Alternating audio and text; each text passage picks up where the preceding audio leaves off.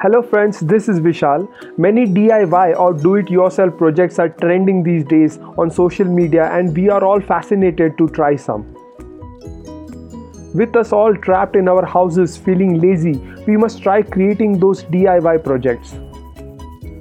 There are many videos available on YouTube and other platforms. Follow those channels. You will feel great after trying to create some projects we can see that there are two types of DIY projects. One are for a general household help items and others are robotics or science related projects. In household items, see what projects will solve some of your basic household problems and select those projects. See if you have all the items to create the project and then make them. Decorate them, color them, name them, take pictures and post them online. Make videos of the process if you want and upload them. Videos and instructions of science related DIY projects you will find on the internet.